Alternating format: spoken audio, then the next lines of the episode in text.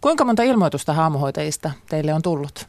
No nyt niitä on tullut kymmenittäin, että aletaan olla lähempänä 50 kohta. Onko Minkälaisista ne... paikoista, onko julkisia vai yksityisiä hoitopaikkoja?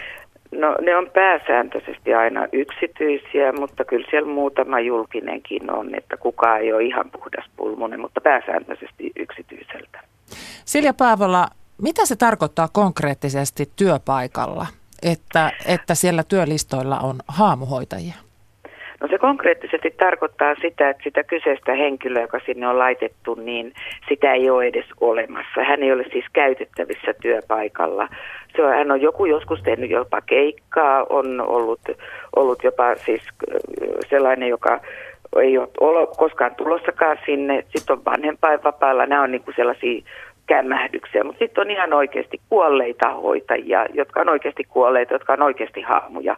Ja sitten on jopa käytetty terminologiaa oikeasti, että jaska jokunen, niin kyllähän me niin kuin, pidetään jo aika törkeänäkin. Ja, ja kun työvuorolistalla on hoitaja, jota ei ole olemassa, se tarkoittaa sitä, että jonkun ne työt täytyy silti tehdä, niinkö? Joo, jonkun täytyy tehdä. Ja tässä on nyt varmasti meillä siis todella iso ajatusmaailman ero, että yksityinen puoli, josta nyt tässä on, niin kaikkein eniten kuvittelee ja ajattelee, että suunniteltu lista ei ole mitenkään samankaltainen kuin toteutuma. Ja, ja, ja se, sen takia heidän mielestään tässä voidaan käyttää mitä vaan. Mutta suunnitellun listan pohjalla pitää löytyä oikeasti faktisesti työssä oleva henkilö, eikä niin, että, että se jostain otetaan. Jos joku taas sen sairastuu, niin silloin voi olla se, että on, voi tulla joku vaanimi. Mutta suunnittelun pohjallakin pitää olla oikeasti työssä olevia ihmisiä. Ja jos ei edes suunnittelun pohjalla ole oikeasti työssä olevia ihmisiä, niin silloinhan se tarkoittaa, että viiden hoitajan sijasta työpaikalla on kolme tai neljä. Ja silloin työt tehdään, jolloin oikeasti ensimmäinen siitä todella kärsiä on palvelun saaja, eli se meidän hoidettava henkilö. Niin siis se varmasti, jos, jos työntekijöitä on vähemmän kuin on suunniteltu, niin se kuormittaa työntekijöitä. Mutta miten turvallisuus, potilaan ja henkilökunnan turvallisuus, uhkautuuko se, jos, jos väkeä on vähemmän? No se siis sanotaan, että potilasturvallisuus sinänsä, jos ajatellaan, että ihmistä pitäisi kuntouttaa tai ihmisen omia voimavaroja pitäisi mahdollisimman hyvin käyttää, niin aika pula tekee sen, että ei käytetäkään, jolloin me tehdään kävelevästä potilaasta äkkiä jalaton.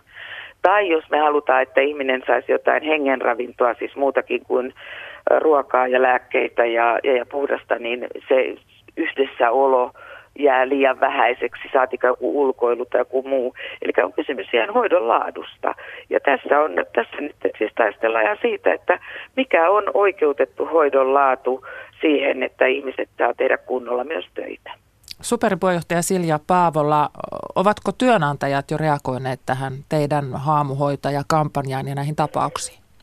Joo, siis sinällä reagoivat voimakkaastikin ja samalla kun kysyttiin myöskin, että sekä, että onko avilta, että onko tämä totta vai onko tämä vain jäsenten edunvalvontaa, niin avi totesi, että kyllä tämä on totta, että se on heilläkin ongelma. Samaten sen huomasi Terveyden ja hyvinvointilaitos.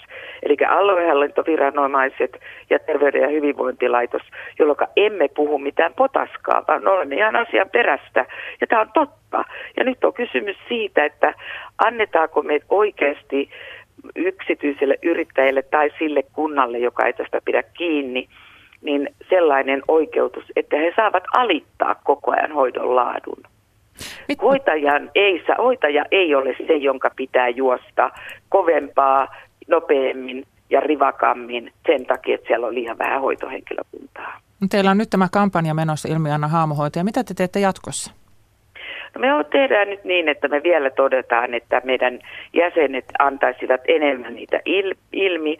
Tässä on pieni ristiriita siinä, että siellä on niin kovat sanktiot tulossa koko ajan niille, jotka antavat ihan oikeasti sen terve- sosiaalihuoltolain perusteella niiden pitää kiinni antaa kaikki puutteet, mutta samanaikaisesti vaikka se sosiaalihuoltolaki kieltää työnantajaa ryhtymästä vastatoimiin, niin koko ajan meille tulee siitä, että tulee varoitusmenettelyjä, jolloin kaikki eivät uskalla antaa näitä haamuhoitajia ilmi. Mutta me yritämme koko ajan, että ihmiset uskaltaisivat ja että me todellakin, että se hoidon laatu olisi oikeanlaista ja hyvää.